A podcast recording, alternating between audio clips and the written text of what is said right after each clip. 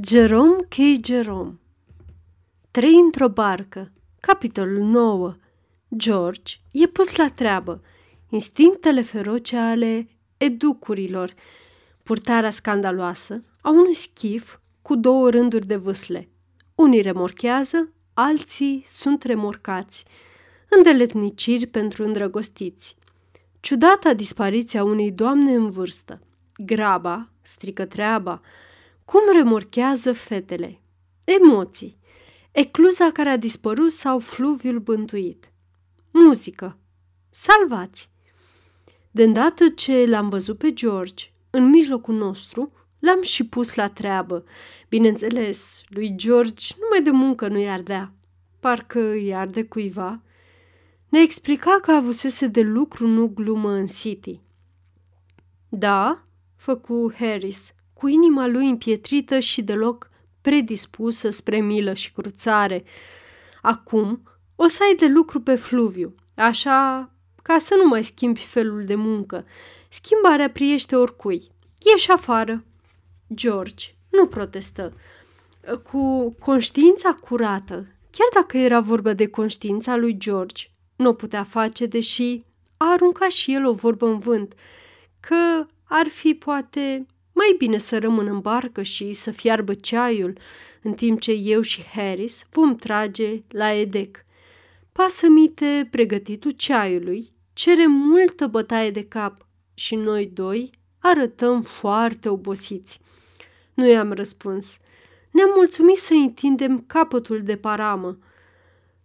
George l-a apucat și a coborât pe țărm.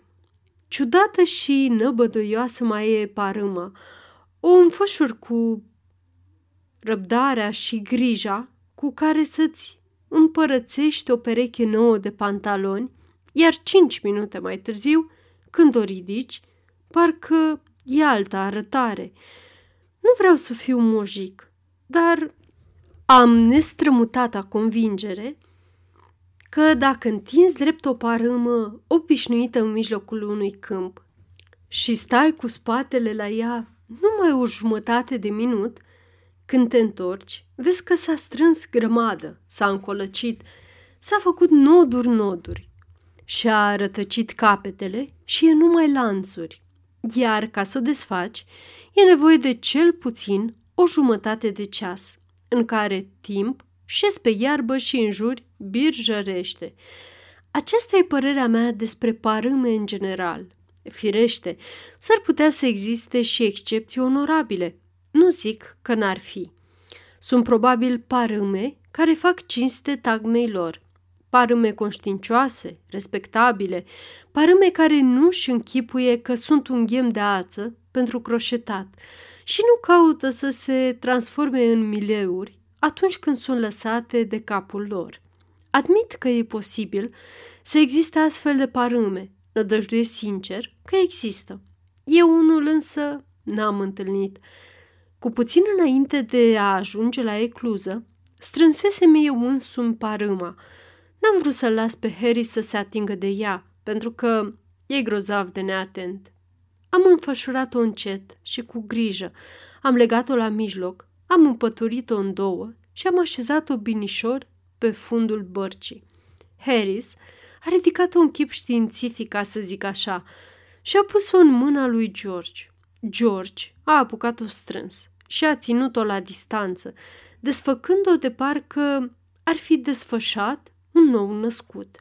Dar înainte de a fi desfășurat zece yards, parâma amintea perfect o rugăjină prost împletită. Mereu se întâmplă același lucru cu parâma și urmările sunt și ele întotdeauna aceleași. Omul de pe țărm, care încearcă să o descurce, crede că toată vina o poartă cel care a înfășurat-o. Iar atunci când un om de pe fluviu gândește un lucru, el îi și dă glas. Ce ai vrut să faci din parâmă? O plasă de prins pește? Dracu o mai descurc acum. De ce n-ai înfășurat-o cum trebuie, nătărăule? Bombănă el din când în când, în timp ce se luptă să-l bate cu parâma. Apoi o trântește pe drumul edecului și aleargă în jurul ei, încercând să-i dea de capăt. cel care a înfășurat-o, pe de altă parte, crede că vina este exclusiv a omului care vrea să o desfacă. N-avea nici pe naiba când ai luat-o, exclamă el indignat. De ce nu te gândești ce faci? Pe toate le zăpăcești. Ai fi în stare să nu și un stâlp de spânzurătoare. Și așa de rău le sare țandăra, încât fiecare e gata să-l spânzure pe celălalt cu parâma. Se scurg zece minute. Primul începe să urle, își iese din sărite, țopăie pe parâmă și încearcă să o descurce, agățând-o de primul obiect întâlnit. Bineînțeles, parâma se încurcă și mai rău. Un al doilea se dă jos din barcă și vine să-l ajute. Omul se poticnește de celălalt și se încurcă unul pe celălalt. Amândoi apucă același capăt al parâmei, trag de el în direcții opuse și se întreabă cum naiba s-a înțepenit. Până la urmă, izbute să o descurce, dar când își aruncă ochii spre barcă, văd că a luat-o la vale, îndreptându-se direct spre ecluză. Asta s-a întâmplat cu adevărat. Era într-o dimineață cu vânt, lângă Bovenei. Văsleam în josul curentului și, când ne-am apropiat de o meandră, am sărit pe țărm doi tineri. Țineau în mâini o parâmă lungă și se uitau unul la altul cu o expresie năucă și deznădăjduită, cum nu mi-a mai fost dat să văd pe un chip omenesc nici până atunci, nici după aceea. Era limpede că se întâmplase ceva, așa că ne-am apropiat și i-am întrebat. Păi, ne-a plecat barca. Răspunseră ei mofluzi.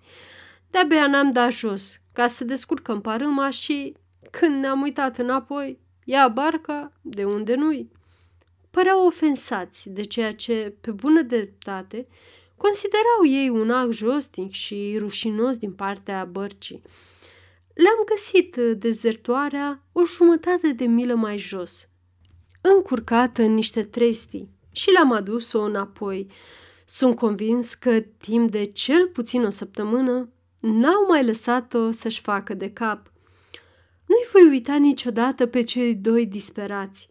Parcă îi văd și acum, umblând, hăbăuci pe țărm, cu funia în mână și căutând barca.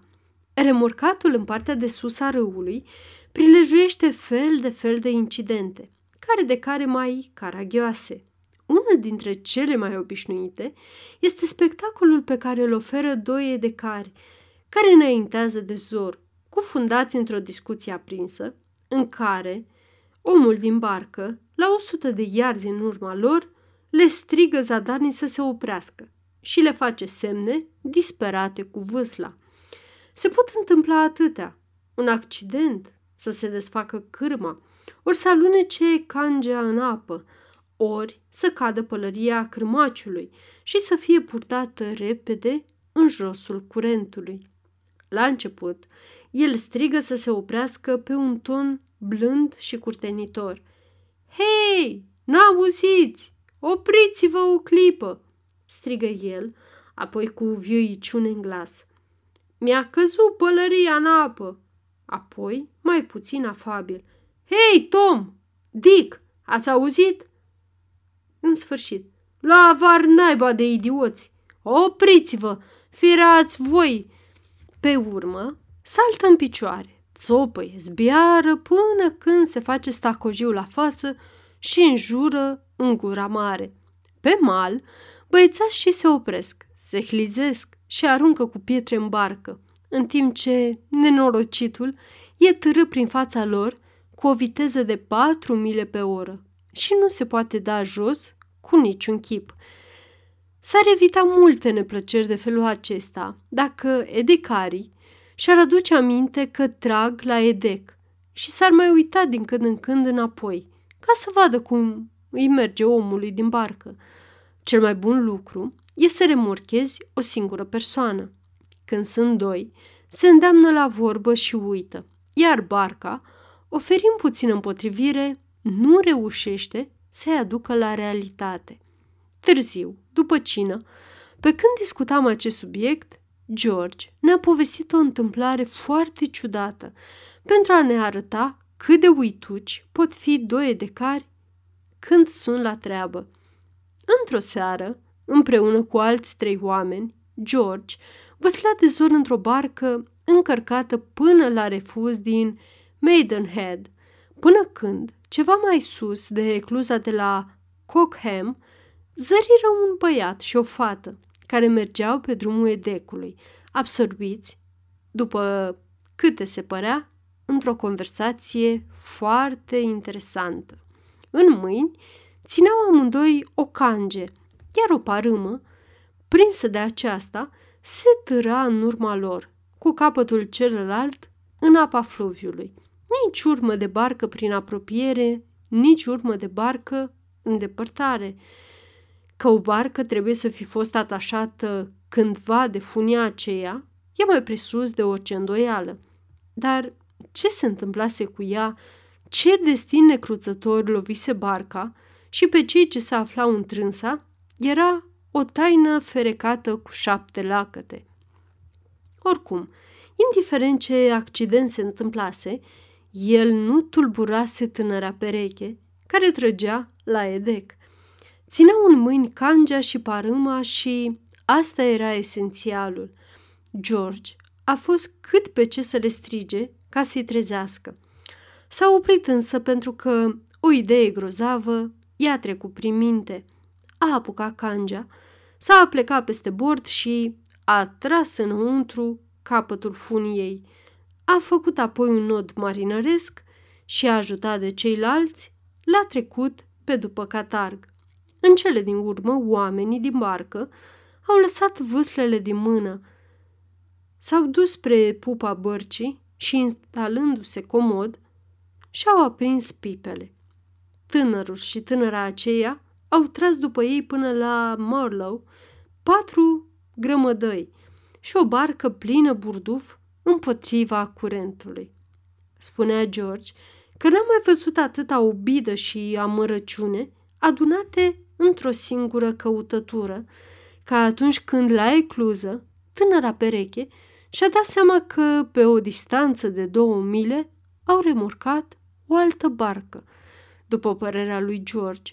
Dacă n-ar fi fost înrăurirea domolitoare a drăgălașei fete de lângă el, tânărul ar fi rostit vorbe grele.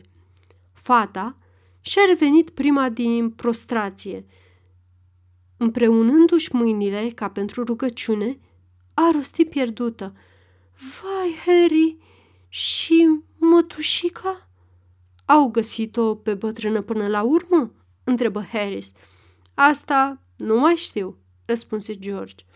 Nu departe de Walton, în locul unde drumul edecului coboară lin înspre fluviu, George și cu mine am fost martorii unui alt caz care ilustrează lipsa de simpatie între trăgători și trași.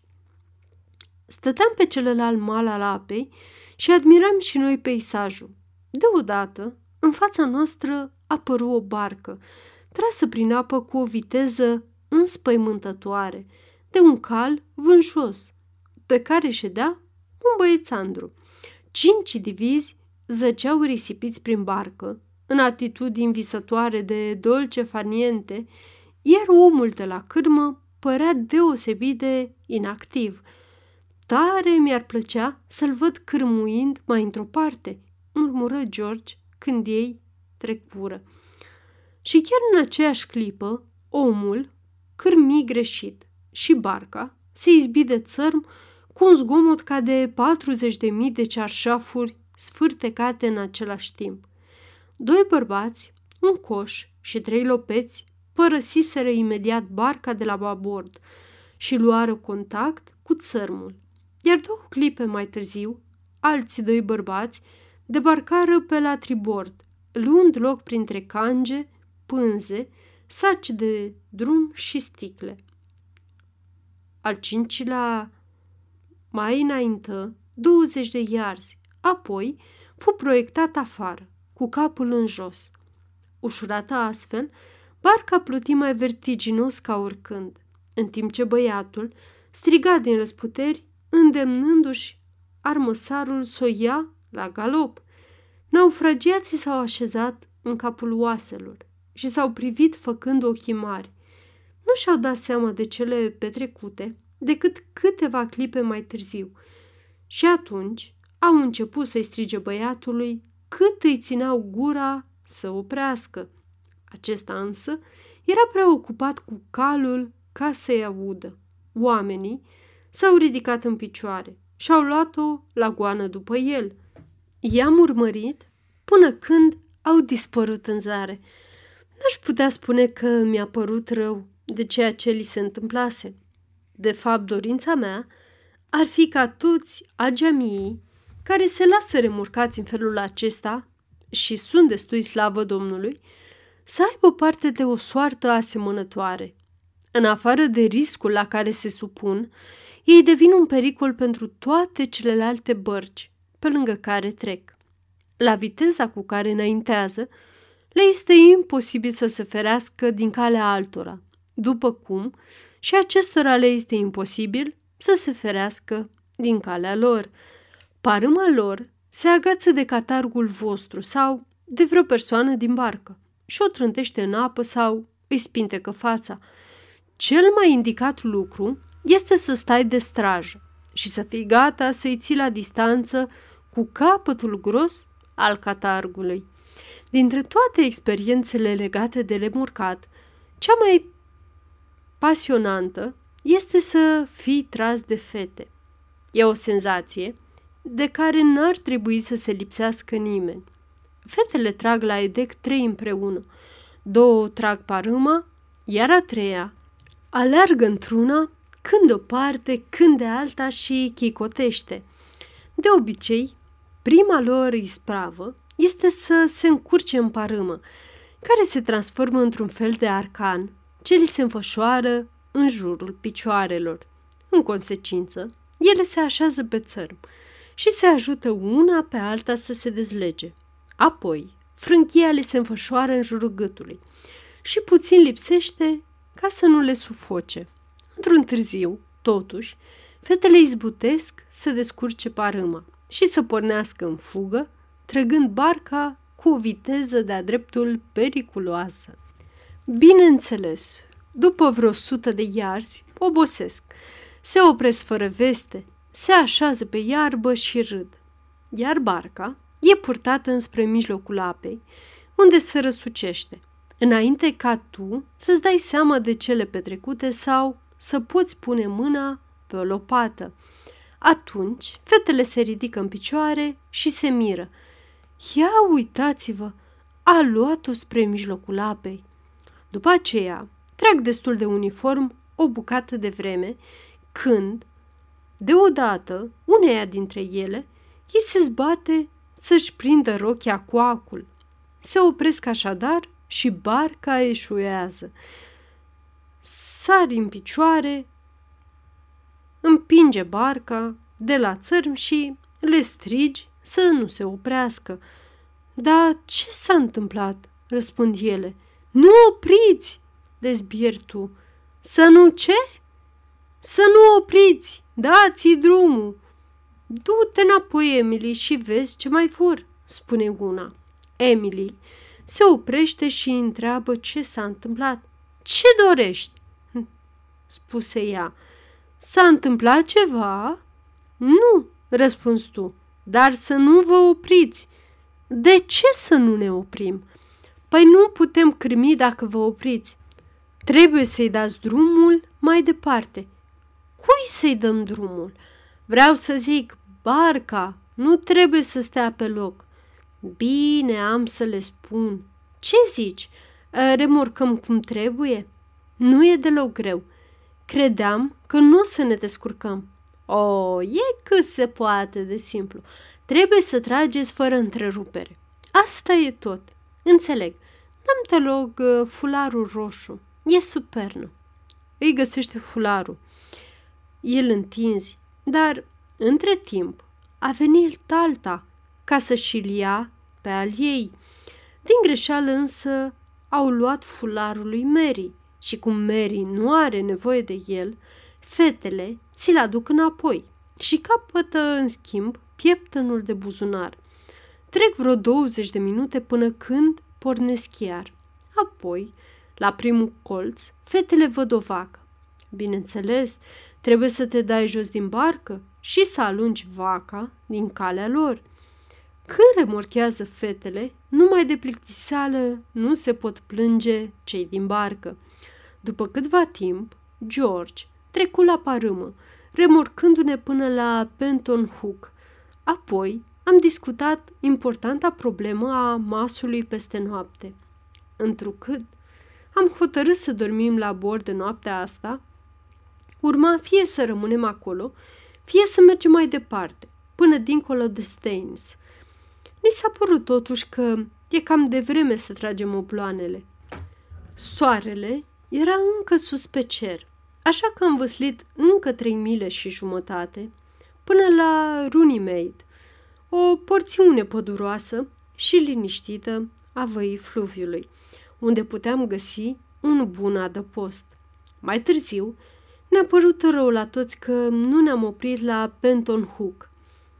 În zor de zi, 3-4 mile de lopătat împotriva curentului e un fleac, dar la capătul unei zile lungi e un lucru din calea fală de obositor. În timpul acestor câteva ultime mile, peisajul nu vă mai interesează. Nu mai flecăriți și nu mai râdeți. Fiecare jumătate de milă străbătută vi se pare două. Nu vă vine să credeți că vă aflați acolo unde vă aflați și aveți convingerea că harta greșește, iar după ce v-ați canonit cel puțin 10 mile, după socotelile voastre, iar recluza nici gând să se zărească, începeți să vă temeți serios că poate cineva a furat-o și a fugit cu ea. Îmi aduc aminte că odată, pe Tamisa, am încercat niște emoții teribile. Plecasem la drum cu o tânără doamnă, verișoară din partea mamei, și lopătam în direcția Goringului. Se făcuse destul de târziu și eram nerăbdător să debarcăm undeva. Cel puțin, verișoara mea dorea acest lucru. Era șase și jumătate. Când am ajuns la ecluza de la Benson, începuse să se întunece. Cuprinsă de neastâmpăr, verișoara mea declară că nu înțelege să piardă cina. Ea a răspuns că nici mie nu mi-ar conveni să pierd cina și pentru a vedea câte mile ne mai despart de ea, am scos o hartă pe care o aveam la mine. Până la ecluza următoare, Wellingford, mai aveam o milă și jumătate, iar de acolo până la Clive, alte cinci. E perfect, am spus eu. Ajungem la prima ecluză înainte de șapte. După aceea, ne mai rămâne una singură. Așa stând lucrurile, m-am așezat la vâsle și am început să lopătez vârtos. Am trecut de pod. Apoi, ceva mai departe, am întrebat-o dacă vede ecluza. Verișoara mea dădu din cap. Nu vedea nicio ecluză. Eu am scos o exclamație de mirare și am lopătat mai departe. După alte cinci minute, am rugat-o să se uite din nou. Nu, spuse ea, nu se vede nici urmă de ecluză. Draga mea, ești sigură că poți recunoaște o ecluză? Am întrebat-o eu pe un ton șovăitor, ca nu cumva să o jignesc. Întrebarea totuși nu o jigni. Fu însă de părere să mă uit și eu, ca să mă conving. Am lăsat așadar vâslele și m-am uitat. În umbrele amurcului, fluviul se întindea drept înaintea noastră pe o distanță de cel puțin o milă. Ecluza nicăieri. Nu cumva am rătăcit drumul? Mă iscodi însoțitoarea mea. Nu vedeam cum ar fi fost cu putință așa ceva, deși, după cum am sugerat, era posibil să fi nimerit în apa barajului și să ne îndreptăm înspre cascade. Gândul acesta nu o liniști cât urge puțin și fata a început să plângă. Se temea că ne vom mâneca amândoi și că astfel va fi pedepsită pentru că a plecat cu mine. Am găsit că e o pedeapsă excesivă. Verișoara mea însă era de altă părere și singura ei dorință era ca să se termine totul mai repede. Am încercat să o consolez, luând lucrurile în glumă. I-am spus că se vede treaba, văslea mai încet decât îmi închipuisem, dar că nu va trece mult și vom ajunge la ecluză. Așa că am mai văslit o milă. Apoi eu însumi am devenit nervos. M-am uitat din nou la hartă. Ecluza de la Wellingford, la o milă și jumătate mai departe de cea de la Benson, era clar marcată. Aveam o hartă bună, pe care te puteai bizui. Și apoi și eu îmi aminteam foarte bine de ecluză. Trecusem de acolo în două rânduri. Unde ne aflam? Ce se întâmplase cu noi? Începeam să cred că totul nu e decât un vis, că de fapt dorm frumos în patul meu și că peste un minut, două, am să mă trezesc, ca să mi se spună că e trecut de zece. Am întrebat-o pe verișoara mea dacă nu crede că ar putea să fie un vis, la care mi-a răspuns că tocmai se pregătea să-mi pună aceeași întrebare. Ne-am întrebat apoi dacă nu cumva dormim amândoi și, în acest caz, cine dintre noi visează și cine e obiectul visului. Chestiunea era de-a dreptul pasionantă. Am continuat să văslesc, fără să zărim ecluza. Între timp, fluviul devenea tot mai întunecat și mai tainic în umbrele nopții care se lăsa, iar toate lucrurile din jur căpătau o înfățișare ciudată, fantastică. Mă gândeam la strigoi și la ele, la focurile Sfântului Elmo și la fetele acelea răutăcioase care veghează toată noaptea pe stânci și momes pe oameni în vârtejurile apei. Îmi părea rău că nu sunt un om mai bun și că nu cunosc pe din afară mai mulți psalmi, când, în mijlocul acestor reflexii, am auzit frânturi binecuvântate din și-a pus țoalele, executat mizerabil la acordeon și atunci am știut că suntem salvați.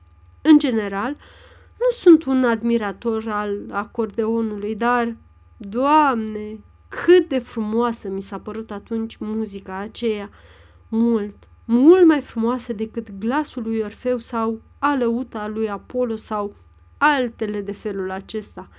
În starea de spirit în care ne găseam, o melodie îngerească n-ar fi făcut decât să ne chinuiască mai rău. Un cântec răscolitor, executat corect, nu ar fi fost pentru noi decât un avertisment dat de vreun spirit și ne-ar fi făcut să ne pierdem și bruma de speranță ce o mai nutream. Dar în melodia din Și-a pus țoalele, cântată sacada și cu variațiuni mai mult decât ciudate, dintr-un acordeon răgușit, era ceva extrem de omenesc și de liniștitor. Dulcile sunete se apropiară și barca din care purcedeau ajunse în curând în dreptul nostru. În trânsa se afla un grup de tineri rustici, pleca să se plimbe cu barca pe lună. Nu era nicio lună pe cer, dar asta nu era vina lor. N-am văzut de când sunt oameni mai simpatici. I-am salutat prietenos și am rugat să-mi arate drumul spre ecluza de la Wellingford, explicându-le totodată că o căutăm de două ceasuri. Ecluza de la Wellingford, exclamară ei. Să fii sănătos, domnule, e mai bine de un an de când a fost ridicată. Nu mai e nicio ecluză la Wellingford. Acum sunteți lângă Cleve. Auzi, Bill, domnul caută ecluza de la Wellingford. Nu-mi trecuse așa ceva prin cap. Îmi venea să le sar de gât și să îi blagoslovesc, dar curentul era prea puternic în locul acela ca să fac asta, așa că a trebuit să mă mulțumesc cu câteva cuvinte de recunoștință. Le-am mulțumit de câteva ori, le-am urat drum bun și am poftit pe toți să petreacă o săptămână încheiată la mine. Verișoara mea, la rândul ei, Le-a spus că mama ei ar fi fericită să-i cunoască. Am cântat apoi corul soldaților din Faust și până la urmă am ajuns acasă la ora 5.